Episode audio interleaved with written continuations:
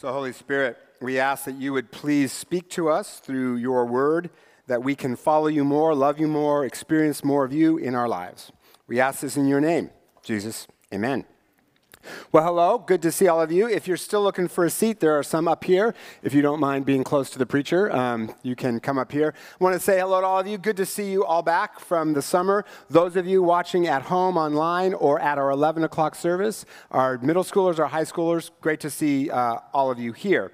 Uh, the story we just read is about four teenagers who show us what true courage looks like, both in good times, because you need courage then too, but also in turbulent times.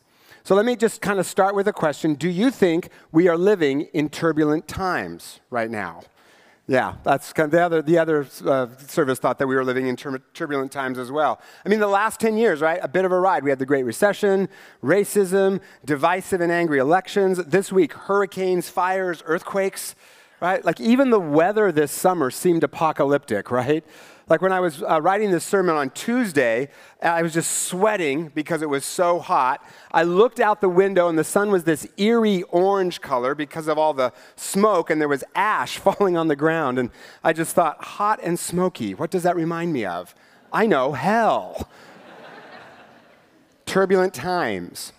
Years ago, my wife and I uh, were in Italy, and we took a ferry to the island of Capri. And you stood on the ferry the whole time, and they crammed us together so everyone was pressed up against everyone else. No personal space. It was super hot. The windows were closed, so there was no fresh air, just the smell of diesel exhaust.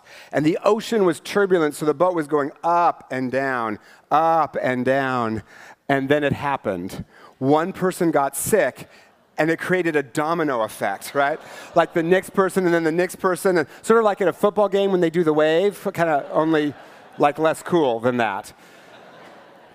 Maybe because of what's in the news or what's going on in your personal life, you feel like you are that boat in turbulent seas. Well, this fall we're going to be doing a sermon series on the book of Daniel, which is all about true courage in turbulent times as well as how do we live as people of God in a culture that is indifferent to or even hostile to God. And next week, we're going to do a more in depth look at this first chapter. Uh, but today, I want to look at it kind of as an overview for the whole book of Daniel. Now, the background for this is that for centuries, God had criticized Israel for two things idolatry, worshiping foreign gods, first. And then, second, the second thing, God harshly criticized Israel for their failure to care for immigrants, foreigners, the poor, and the marginalized. And he does this not just in a few places, but over and over and over again. And because it is a big theme in Scripture, even a little bit in Daniel today, and because immigration is in the news, let me just do a little bit of a digression here, just briefly comment okay? There is, because I don't want an elephant in the room. There's a lot of room for debate in the, intellect, in the immigration thing, and, and there are good people on all sides, and, and I don't know the answers. But I know one thing is crystal clear. Scripture repeatedly insists that God's people are called to care for foreigners and immigrants who are here, Personally, I don't think that would include sending people back who came here as kids. I don't think that lines up with Scripture. So I'm hoping Congress can find good resolution to that. But whatever the policy, I, to get increasingly concerned as Christians, whatever the policy, whatever the issue, can we be led by what Scripture says, not what Democrats or Republicans say? Can we focus in on, on Scripture? And now that I have delighted some of you and irritated the rest, um, I'll keep going. For centuries, God warned Israel about these things. Centuries, which shows how patient he was. But finally, he said, okay, look, if the only way to change you is if something drastic happens, well, then so be it. So, Israel, I am taking the land away from you. You don't get to be a nation anymore. And the Babylonian Empire conquered Jerusalem, burned the temple to the ground, and then took thousands of Jews into exile into Babylon, which is kind of roughly modern day Iraq. Thousands of Jews into exile. And the teenagers we just read about Daniel, Shadrach, Meshach, Abednego, these are some of those exiles. Okay, that's the background. So let's pick it up in the text. Okay, after they've been carried into exile, then the king ordered to bring into the king's service some of the Israelites from the nobility, young men, and the Hebrew word there is means really young. So we're talking 15, 16 years old, handsome, showing aptitude for every kind of learning. So these are just kind of ordinary teenagers who had everything going for them.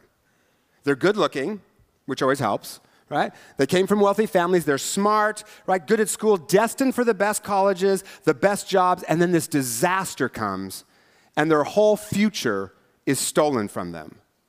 Their parents are dead, their city destroyed, they are refugees, foreigners in an enemy nation. They don't speak the language, and they would have been despised for their race and for their religion. And in the face of that, they show us four things about true courage, what it is. Four things, all beginning with the letter R. And the first is this true courage runs to the challenge. Sometimes I can shrink back from a challenge, but true courage runs toward the challenge. They don't, these teens don't get paralyzed. For years, our youngest daughter wanted to get a dog, and she would ask and ask and drop not so subtle hints. Like if we dropped some food on the floor, she'd say, Too bad we don't have a dog to clean that up. Guess I'll just do it myself, right? But my wife and I knew that if we got a dog, all the work would fall on us, so we kept saying no. So we came up with a brilliant solution, and by we, I mean my wife dog sitting. So the way we get our, some of our clients is kind of a little weird. When my wife is my wife is driving around and she sees someone walking a dog that she likes, she stops the car, runs over to the people and says, "Do you need a dog sitter? We'll do it." And shockingly, they all say yes. Right? Like, here, strange stalker lady, take my dog for a week. That is how desperate people are for dog sitters, right? Well, after the second or third time of dog sitting, our daughter said, it's time for the dogs to go home now. I'm tired of them. I rest my case about pets, right? Daniel and his friends run to the challenge the way my wife runs to people and their dogs. They just they don't hesitate. The text says that these four teenagers were taught the language and the literature of the Babylonians. That would have included Babylonian religion. Their names are changed to Babylonian names. We'll talk about that next week. It is a complete cultural reprogramming designed to strip them of their Hebrew culture and religion and make them Babylonians instead, down even to what they eat. It says the king assigned them a daily amount of food and wine from the king's table. But Daniel resolved not to defile himself with the royal food and wine, and he asked the chief official for permission not to defile himself this way. Okay, their country is gone. They're being brainwashed, their future stolen, but rather than wring their hands in despair, they see this as an opportunity to display God's power. They run toward the challenge. Then the official says, Look, you have to eat the king's food, right? They say we're not, Daniel says not going to eat the king's food. The official says, You got to eat the king's food because if the king sees you looking skinnier than everyone else, he's going to kill me instead. And then Daniel doubles down on God and says, Test your servants for 10 days. That's how confident he is in God. Test your servants. Give us nothing but vegetables to eat and water to drink. Then compare our appearance with that of the other young men who eat the royal food. Daniel runs to the challenge, takes a risk. He doesn't play it safe. See, the devil doesn't try to make us bad so much as he tries to make us safe keep us from taking risks, keep us from doubling down on God and relying on God. He doesn't try to make us bad, the devil tries to make us safe. Daniel and his friends don't play it safe. They run to the challenge trusting only in the power of God. Not going to eat that food. And then what happens? The text says at the end of the 10 days, they looked healthier and better nourished than any of the young men who ate the royal food. See, if we shrink back in fear, that focuses us on the problem, and that's just depressing. But when we run toward the problem, we're solution focused, and that gives us hope. My life, wife loves to read disaster books, shipwrecks, plane crashes, that sort of thing. And one of the things they all say is that, that the people who focus on helping others survive better than people who don't. Because they're running to the challenge. They're focused on fixing it, not on the problem, and that brings hope. Tomorrow, King 5 News is going to be here doing a story on us because of all the earthquake prep we did last year. We are now equipped to be a shelter in case of an earthquake or a flood or a wind or whatever. We can be a shelter. We got cots, we got, we got supplies, all of that because as a church, we want to run toward the problems in the world, not isolate ourselves from the problems in the world. Run to the challenge. Second, run without regret. Run without regret. Daniel and friends had their whole future stolen.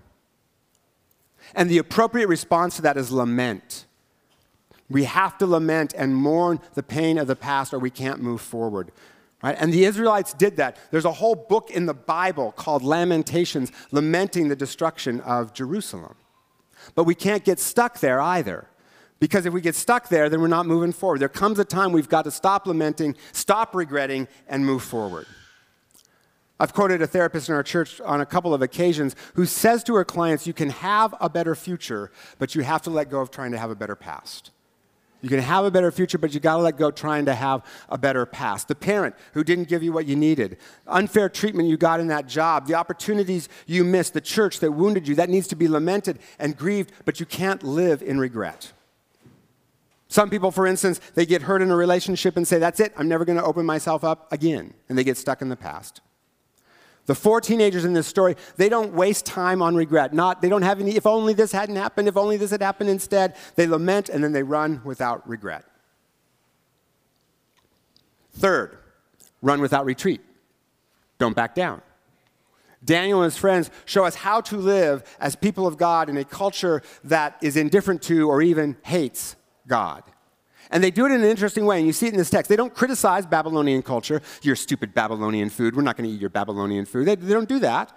Right? In fact, they go a long way to accommodate the culture, but neither do they conform to the culture. They found a third way, right? And they did not retreat from their faith, and we'll talk more about that in the weeks ahead. Run to the challenge, run without regret, run without retreat, and finally, run without resources. The only resource these four relied on was God and God alone. And that is what is at stake finally in this business about not eating the king's food. Like, what is that about? Why, you know, why did they let their names be changed, but they draw the line? I'm not going to eat the king's food. It was probably really good. I probably would have eaten it, right? But what's, what's going on there? Some, some commentators say, well, it's probably because it wasn't prepared in a kosher way according to Jewish custom. Maybe that's part of it, but I think a deeper reading of the text shows that there are two things involved in not eating the king's food. It's about two things. And the first is who or what are they relying on? It says the king assigned them a daily amount of food from the king's table. Okay, what you got to understand here, the king is not like being nice to them, okay, by giving them fancy food as a kind of consolation prize. Right? Sorry I burned your city to the ground and killed everyone you know, but here's a nice chocolate torte with raspberry ganache. You know, that should take some of the sting out of it. Right? That's not what's going on here, right? That's not what's happening here. No, he wants to make them completely dependent on him for everything so he can control you. That's why it's a daily amount, so that they have to come to him and depend on him constantly. See, the king understands whatever provides for you controls you. Whatever provides for you controls you. Back in the 80s, Nicholas, Nicolae Ceausescu uh, was dictator of Romania, and he controlled everything. And every once in a while, he would turn the electricity off in the city just to remind the people that he could just as a way of saying, get out of line and I'll stop providing for you. Your provider controls you. So, for instance, if we look to school or our jobs for our security, our meaning, and our worth, it controls us. Now, it's good to like our jobs, good to like school. God uses us in those, but we can't let them be our ultimate provider because then they control us and they'll let us down. So, for instance, one day, and I hope it's far away, but one day I won't have this job anymore. So if that is my ultimate source of security, meaning, worth, then I'm in trouble. I remember once talking to a retired pastor who said the first Sunday after he retired was really, really difficult. He said, Every Sunday I used to preach to a thousand people who were carefully listening to my words. But that first Sunday of retirement was just me and my wife at breakfast, and she didn't want to hear a thing I had to say. I didn't have the heart to tell him that some of the people in his church weren't listening either. Right? What we preachers think looks like you guys looking, paying attention, may really just be you thinking, do I want chocolate cake or salted caramel for dessert, right? Who provides for you? That's the thing that controls you. What provides our security, our sense of self worth? These four teenagers didn't rely on money, the king's favor. The only resource was God, which made them brave and unafraid, even of a tyrant king. Because even if he kills them, they know their ultimate future is with God in a remade earth where there is no more pain and no more suffering. So they were free from the king's control. Who or what is your provider? That's the boss of you. The second issue at stake in, in not eating the king's food is a question of appetite. Are they gaining an appetite for Babylonian culture or for the things of God? See, the king wants to feed them things that will give them a taste and appetite for Babylonian culture. They'll have the great food, they'll have some privilege, they'll be in the palace, they'll be close to power. And pretty soon they're going to start to say, you know, this exile thing's not so bad. Food, money, comfort, reputation, achievement, all of those are good things. But if we get too attached to them, they dull our appetite for the things of God, the better things of God, like meaningful relationships, connection to God, purpose, and passion. See, the devil rarely tempts us to do something bad. He's too smart for that. He tempts us to become overly attached to something that is good. It's kind of like me and chocolate chip cookies. I can eat a dozen at a time, literally. I can sit down and eat a dozen chocolate chip cookies. I just put them all in my hand. My wife says I take an octave at a time, right? Just like eight, nine, ten cookies, right? It's interesting. I'm fine if I don't have any chocolate chip cookies. I don't crave them, but if I have so much as one, I can't stop. So I can have none or two dozen. One doesn't seem to be an option, right? And you know, someone will make cookies, and the next day there'll be like only a few left, and my kids are like, "Dad!" They've started to hide them from me, which that's not nice. That's too much. Too much of a good thing. Too much of a good thing. Bad for my health. Bad for my kids, right? Daniel and his friends opt for vegetables instead of the king's food. And the Hebrew word here for vegetables is really means cereal or grain. So think kind of like oatmeal or porridge, right? They do that as a way of lessening their appetite for Babylonian culture and increasing their appetite for the things of God. And what did they get for eating porridge? Which sounds miserable to us, right? Like they must have been miserable. That sounds terrible, right? Well, they got a couple things. For starters, radical freedom, unafraid even of a tyrant king, proof that God exists and is with them. They got to see miracles, because the more we rely on Jesus, the more miracles we tend to see. They got deep camaraderie and community with each other. And as we'll see in the weeks ahead, they changed their culture for the better, and they're only 15. They got adventure, meaning, purpose. I could eat porridge for that. Now, that doesn't mean I'm telling you to go out and have porridge for brunch, right? Like, that's not the takeaway of this sermon. But metaphorically speaking, here's what it comes down to you are what you eat, you are what you consume. Consume the culture, you're the culture. Consume more about Jesus, you become more like Jesus. God says to us, You are more loved than you can ever imagine, but keep feasting at the table of what our world offers and not what I offer, and you're going to starve to death. Because it's like cookies. They taste good, but empty calories, no nutritional value. So, the, as the psalmist says, let's taste and see that the Lord is good and experience his love. And that thing there, the experience his love, that's the key. That's the most important thing. Because, see, what made Daniel and friends so brave wasn't that they tried harder, though I'm sure they tried. Really, ultimately, it was that they had had an experience of God. God's love makes us brave. So, are you experiencing God's love? Because if you're like me, you're, you're really good at knowing things about Jesus, but maybe not so good at knowing Jesus himself. So, are you experiencing God's love? And there's lots of ways to do that. First way to experience God's love look at Jesus. He is God's love incarnate. God in human form, come to find us when we ran away from Him. That's how much He loves us. Worship and music reminds us of God. You know, God designed us so that music helps us to feel something. That's why what we do here matters. Scripture reminds us of God. Prayer, when we listen for those thoughts that aren't our own. And then reminders God gives us. I'm convinced God gives us reminders every week that He's there, little reminders. In this text, it says that God caused the officials to show favor and compassion to Daniel.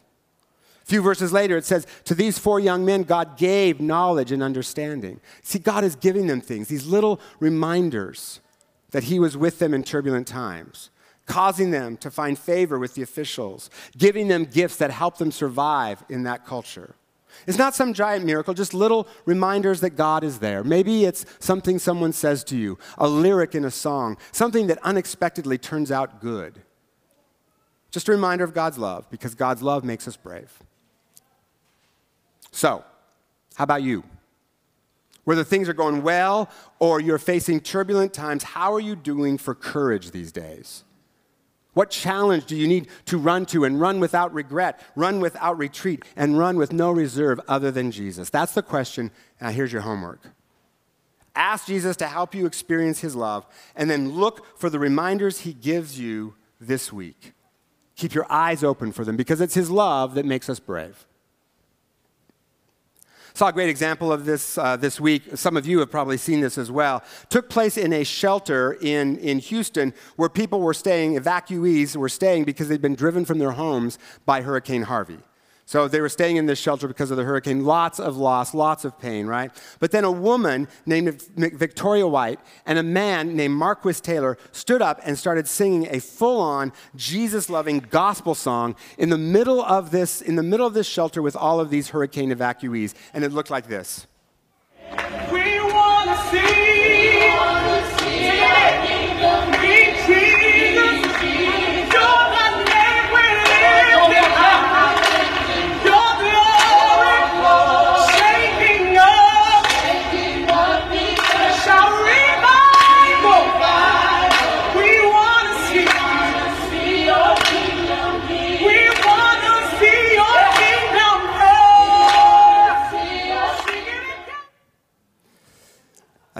It made all the news shows.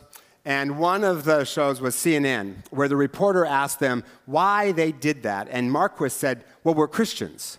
And, and Jesus gives us a duty to love everyone, no matter their race, no matter their occupation, just love, period. I mean, like he dropped the Jesus bomb on national TV, right? Like, and no one freaked out because he did it so graciously.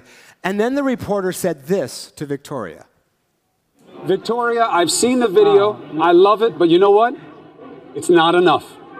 It's not enough. I need I need more. I need more. It is still okay. too dark out there. It is still too gray. There is still too much unknown. We must feed the hope. Give me something. Give me something. What do you have for me?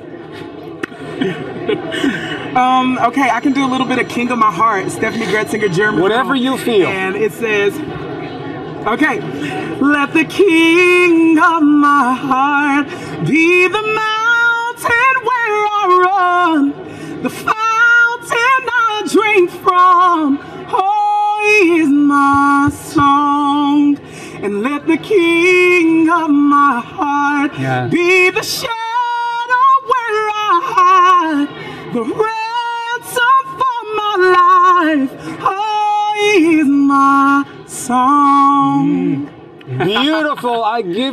an amen for that. Look at the people behind you.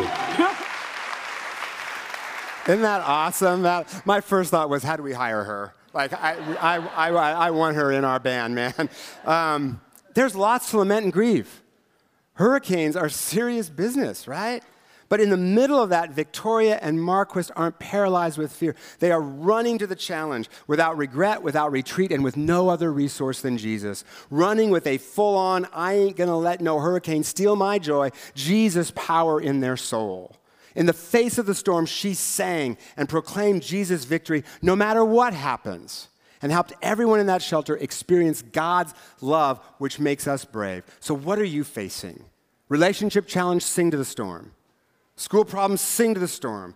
Financial issues, sing to the storm. Fears about our country, career problems, loneliness, health issues, sing Jesus' love, sing Jesus' hope, sing Jesus' victory, sing Jesus' power over that storm because the waves and winds still know his voice who ruled them while he dwelt below. And I love what that reporter said to Victoria I need more. It's still too dark. I need more. So let that be our prayer this week. Jesus, I need more of you more of your love, more of your hope, more of your joy, so I can run without regret, without retreat, and with no other resource than you, Jesus, because you are all I need. So, Jesus, thank you for that and the power you give us. God, we ask that you would fill us with your hope, with your love, with your power to help us be your people and run toward the challenge with your healing. We pray this in your name, Jesus. Amen.